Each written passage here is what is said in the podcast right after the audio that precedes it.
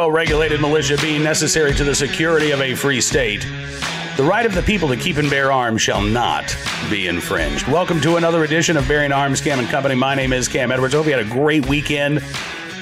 I felt so super productive this weekend. I, I and it, you know what? When you do have a productive weekend, you're not just laying around on the couch. I don't know about you. I always feel a little bit better heading into a Monday. Glad that you're with us. We're going to be talking about the uh, protest in Denver, Colorado. Not the protest, the civil disobedience, the uh, uh, call for Colorado Governor Jared Polis to issue an executive action banning all gun sales in the state of Colorado. And not only that, but telling every legal gun owner in the state, all right, it's time to hand them over. We're holding a, uh, a gun buyback, a mandatory buyback, a compensated confiscation program, and you're going to have to hand over your guns.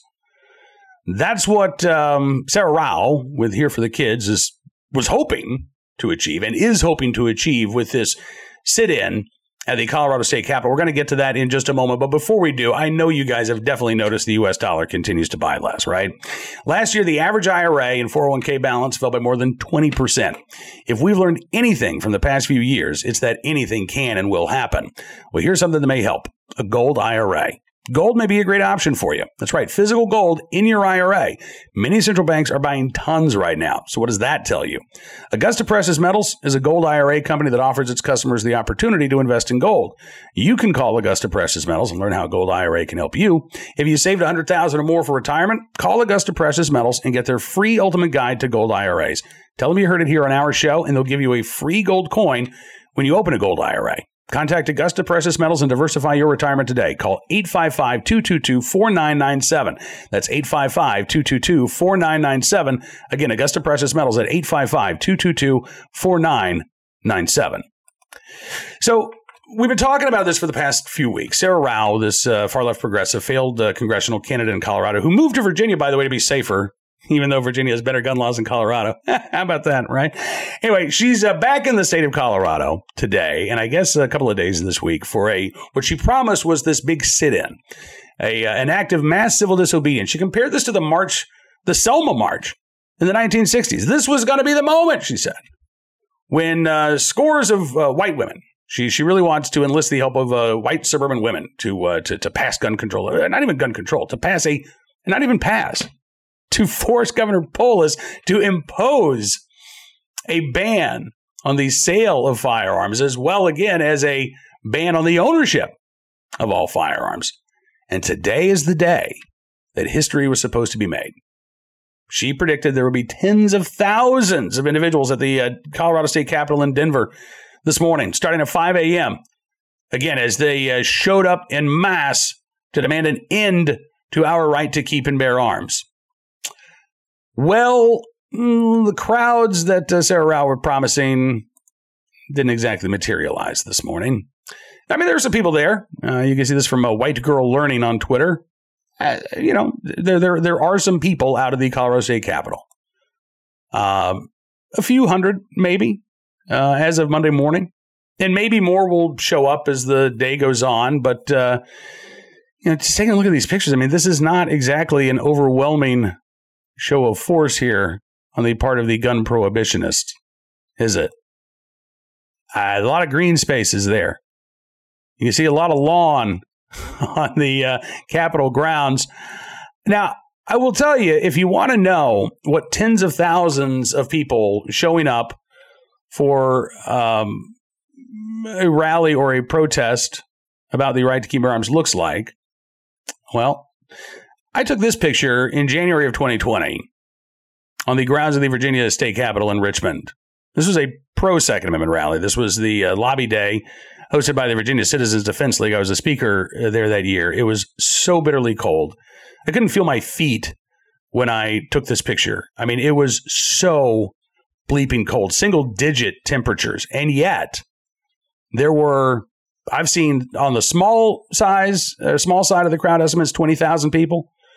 I've heard people say as much as 50,000 people. I can tell you that not only uh, was basically every square inch of the uh, uh, part of the Capitol grounds that was open to the public packed with gun owners, but the downtown area itself was just wall to wall with Second Amendment supporters, most of whom were from Virginia, but there were some folks from out of state.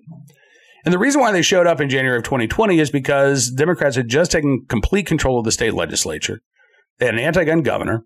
And one of the first things that they did after winning the elections in November of 2019 was to propose a ban not only on the sale of so called assault weapons, but the continued ownership of modern sporting rifles as well. Again, very similar to what Saira Rao is calling for, uh, and these uh, anti gun prohibitionists are calling for in Colorado.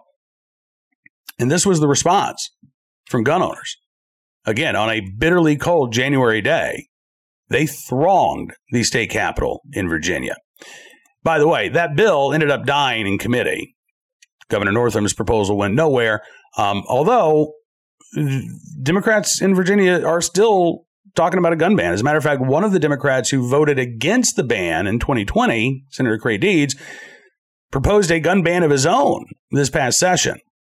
Uh, thankfully, again, because of the uh, memories of gun owners and the turnout in the 2021 elections, Democrats don't have complete control of the Virginia legislature anymore. They also don't occupy the governor's mansion in Virginia anymore, nor are they in charge of the attorney general's office in Virginia. Although we do have our elections coming up this fall. We'll be talking about that as we get uh, closer to election day in November because the gun ban plans are still very much afoot uh, on the left. But again, that's what a crowd of 25, 30,000 people looks like, not this. And I know those pictures are relatively early. Again, the uh, uh, uh sit in kicked off at 5 a.m. But honestly, that's when you'd expect your hardcore supporters to be there, is right at the get go, right? I mean, it, it I, am almost positive that in Denver today, there are going to be some folks that'll stop by the state capitol for an hour. They'll, way to go, we're, we're with you in spirit. And they'll go and they'll grab lunch somewhere else. That, that, that, that'll happen. But again, this was supposed to be history being made. And so those folks who were there from the get go, those are the hardcores, right? That that th- those are the people who are showing up rain or shine because they are firmly committed to an end to gun ownership in this country. And there just weren't that many of them. Not considering the uh, expectations that Saira Rao had set for again uh, crowds of tens of thousands of people on hand in Denver. Governor Polis, by the way, already said, I'm not signing this executive order. This would be flagrantly unconstitutional. It's not going to happen. Said, listen, I'm with you in spirit.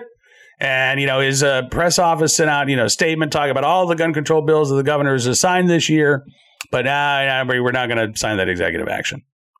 So the uh, protesters I think are going to leave disappointed. By the way, they're also not going to stick around until uh, Governor Polis signs his uh, the executive order that they're asking him to, as Rao had said they would, uh, as we reported last week.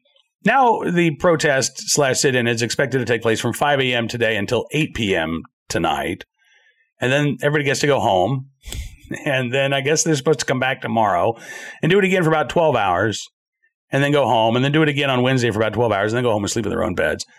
Um, yeah, there, there, there, there was already some goalpost moving before this event actually kicked off.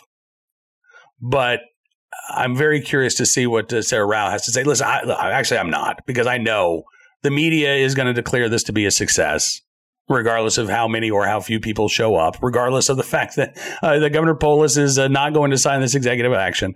Right? They will do their best to uh, to pump up this event to make it seem like, wow, this really was, you know, something special and remarkable and truly a game changing moment. I don't think it is. But I do think that we're more, we're likely to see more of these types of uh, calls for outright prohibition and outright repeal of the Second Amendment, particularly after 2024. I, I think that the gun control movement is inching in that direction you know, the Heller decision, McDonald, and now Bruen last year, uh, explicitly in Bruen, you know, we had the court say, we're not talking about a second class right. We're talking about a right that's just as important as your freedom of speech, as your right to worship as you see fit, as your right to be secure in your person and property. Your right to keep and bear arms in self defense is just as fundamentally sacrosanct as all of those other rights. Now, the anti gun left obviously doesn't agree with that. Right now, in addition to trying to enact as many uh, gun bans as possible around the country at the state level, the uh, primary motivating uh, uh idea for the left is to pack the Supreme Court, right? To take over uh, next November, uh, both chambers of Congress, keep Joe Biden or whoever the Democratic candidate is in the White House, and to pack the court not only to uh, overturn Heller and McDonald and Bruen, but also to overturn uh, or to bring back uh, Roe v. Wade and to uh, uh, again find a, uh, a right to an abortion and a a number what a, emanation of a penumbra. I can't. Yeah.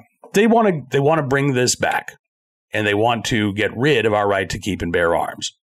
And packing the court right now, I think again is their first priority. But if they can't do that, if they fail to uh, secure gains in the Senate, if they fail to take back the House, if uh, Joe Biden does not occupy the White House in 2025, then I think you're going to start hearing the calls for outright repeal to grow louder. I don't think it's going to happen overnight, but I think that you will see a shift in the gun control movement because there aren't going to be many options left for the gun control movement. For decades, the anti gunners have been trying to take as many bites out of our right to keep and bear arms as they can. You go back to the 1960s, the big gun control group was Handgun Control Incorporated. And the idea was we're going to ban handguns. Well, that, that didn't work. They got Washington, D.C. to pass a gun ban. They got Chicago to pass a gun ban. They failed uh, in 1976 to establish a ban on handguns uh, in the state of Massachusetts. Voters actually voted that down in 1976. Um, and then Heller took that idea completely off the table. Handguns are protected by the Second Amendment. You can't ban them outright, as Washington, D.C. did. Chicago's handgun ban disappeared a couple of years later in 2010 in the McDonald case. Gun control advocates have been trying to ban modern sporting rifles, so called assault weapons, uh, which there are about 25 million in this country. Not a uh, insubstantial number, but not nearly as uh, large as the number of handguns. So, honestly, over the decades, the gun control movement has lost ground. I know it doesn't seem like that, and it doesn't feel like that at times. But when you look at what they were demanding in the 1960s versus what they are demanding now, their pathway has actually become more narrow. And Bruen has completely foreclosed the types of prohibitionist policies that they want to put in place. So the Supreme Court remains at nine justices. And the uh, majority that believes correctly that our right to keep and bear arms is of fundamental importance remains in place. Gun control groups really aren't going to have anywhere else to go other than to actually start backing a campaign to repeal the Second Amendment. Now, again, the votes aren't there. And if Republicans uh, you know, uh, uh, thwart their court packing plans in the 2020 elections, well, Democrats aren't going to get a repeal of the Second Amendment through Congress, much less a majority of the states, three quarters of the states, which would be necessary to repeal the right to keep and bear arms. But they're going to have to do something to keep their anti gun base motivated. And as the courts take more and more of their uh, policies off the table, they're going to have to go somewhere. And I think, again, we're likely to see more calls for outright repeal of the Second Amendment going forward, uh, unless, that is, Democrats are able to pack the court next year during the uh, 2024 elections. All right. Let's turn our attention now to today's armed citizen story, our good deed of the day, and our recidivist report.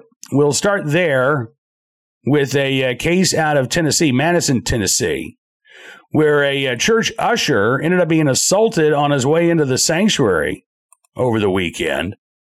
As a WSMV in Nashville reports, 72 year old man had just parked his car at the Cornerstone Church. It was about 6:45 in the morning. He's headed inside the sanctuary. When was walking towards the church, police said a stranger ran up to him without saying a word, hit him in the head with a handgun. He suffered a, a laceration to his uh, ear Usher, though, was able to wrestle the gun away from his attacker and threw it into his car. By the way, the 72 year old usher going up against the 23 uh, year old suspect here. A male witness called 911 and the attacker identified as uh, D'Angelo Lavender approached the witness and grabbed the phone from his hand and then attempted to run. Another man then intervened, and those two physically restrained Lavender on the grass until officers arrived. Police said that the car Lavender used to drive to the church had been stolen from a driveway earlier that morning. And as it turns out, Lavender, already on probation for aggravated assault, a conviction back in 2020. Right now, he's being held without bond on a new assault charge, as well as unlawful gun possession, vehicle theft, vandalism, as well as possession of drugs. Don't know uh, what Mr. Lavender's motivation was in attacking the uh, church usher, but uh, do know that he probably should not have been out on the streets given the uh, previous aggravated assault charge just a few years ago at the tender age of, well, he's just 23 now, so 20 years old. Today's armed citizen story from uh, Towns County, Georgia, where a woman came home the other day to find a stranger in her home. Not only a stranger in her home, but a stranger wearing her husband's clothes. Yeah. The Towns County Sheriff's Office reported this uh, uh, just a couple days ago, but the incident actually happened back on May the 20th. They got a call that afternoon and found that someone had broken into several cars in the area. Then another call came in a short time later reporting that a homeowner was holding somebody at gunpoint. Uh, according to police, the woman found Hunter Chase Adams at her front door when she arrived home, and she was wearing, uh, he was wearing her husband's clothing. Thankfully, she had a gun, and she ended up holding Adams until deputies arrived. A, a second man Travis Richard Foskey, arrested a uh, short while and a short distance later. Uh, both have been charged with one count of felony burglary as well as more than 20 counts of felony entering an automobile. The uh, armed citizen was able to protect herself from the home intruder and hold him until police arrived, uh, not facing any charges and thankfully completely unharmed in the encounter. Finally, today, our good deed of the day in the right place at the right time, willing and able to do the right thing in New Jersey. Two good Samaritans saving a family from a house fire. This was in uh, South Brunswick Township. Authorities got a, a 911 call last Wednesday about 5:30 in the morning.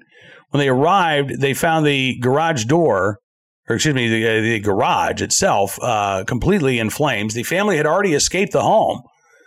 And when authorities talked to them, they said that they'd been sleeping when they heard banging on the front door in their bedroom windows. When they went to the door, they saw their 85 year old neighbor, Santo Livio, along with another woman who's yet to be identified, uh, warning them of the fire. So the family was able to get out of the house uninjured. Livio stated uh, he has long been an early riser, first for work, uh, and now in retirement. He said about 5:30 in the morning, he looked out his front door to see if any animals were in his yard. I've done that too when you get up early. You know, it's it's a nice, peaceful time of day. Maybe the squirrels are out there. Maybe the uh, woodchucks. Anyway, he looks out his front door and he noticed puffs of smoke. Said he thought it was fog at first over the garage, but uh, he stepped out and then he saw a woman walking down the street. He asked the woman if she saw smoke. And she said, Yep.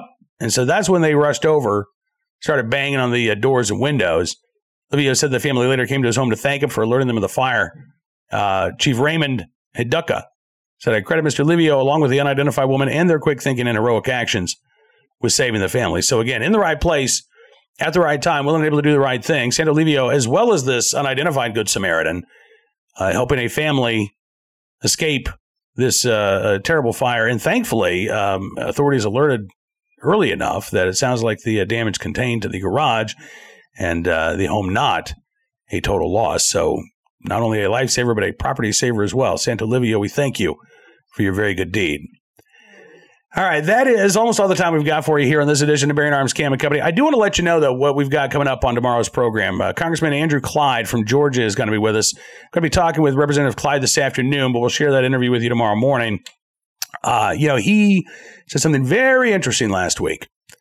Uh, he said that Republican leadership had reached out to him uh, before the debt ceiling vote was held and said, listen, we know you got that uh, uh, House resolution about the ATF's pistol brace rule. And if you want us to bring that vote or that uh, resolution to the floor of the House for a vote, well, you need to vote in favor of raising the debt ceiling. You need to vote in favor of this deal that McCarthy reached. Well, Representative Clyde was a no vote on that deal. And uh, coincidentally or not, uh, House uh, uh Joint Resolution 44 which again is about the uh, stabilizing brace rule, has not been called up for a vote in the House, even though it's passed out of a uh, House committee and could be called to the floor at any time. So we're going to talk with Representative Clyde about this. I, I understand that this resolution, uh, there's basically no chance of it passing in the Senate. Joe Biden's certainly not going to sign it into law. Uh, so it may be that, you know, this is a, I don't want to call it a stunt, um, but it may be that this is more of a messaging bill than something of uh, that, that, actually provide real relief to gun owners simply because of the makeup of, of Congress. But I still think it's important that the House vote to condemn this new rule that, again, is turning millions of gun owners into criminals simply for maintaining possession of the stabilizing brace equipped, uh, you know, attached to their uh, pistol. That they were told for more than a decade by the ATF that that was perfectly fine and lawful to do. Now they're being told, all right, you either got to destroy that brace or you got to register your pistol as a short barreled rifle under the National Firearms Act. Otherwise, you could be looking at a federal felony charge, 10 years in prison, tens of thousands of dollars in fines.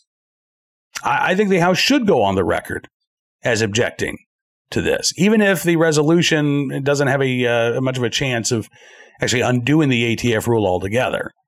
So the fact that that vote, according to Clyde, being held up because GOP leadership doesn't like how he voted on the debt ceiling. I find that very problematic. And again, we're going to be talking with Representative Andrew Clyde. Uh, you can hear that conversation again on tomorrow's Bearing Arms Cam and Company. In the meantime, though, I would encourage you to check out bearingarms.com throughout the day. We're constantly updating the website with the latest Second Amendment news and information that you need to know about from all across the nation, whether it's new gun control bills in, or new gun control laws, rather, in Hawaii, and uh, soon Connecticut uh, to Armed Citizen Stories, again, we've got you covered, and we certainly do appreciate your support. In fact, if you like what you see at Bearing Arms, I'd encourage you to become a VIP member. Not only will you get exclusive content, news stories, analysis you won't find anywhere else, but you'll get that warm, fuzzy feeling of knowing that you're supporting the independent pro Second Amendment journalism that we do at Bearing Arms each and every day. And again, for that support, I truly do thank you because it does make a difference. All right. We'll see you back here tomorrow for 2A Tuesday. Until I guess every day's well, not 2A Tuesday. Today's a 2A Monday here on Bearing Arms. Until then, be well, be safe, and be free.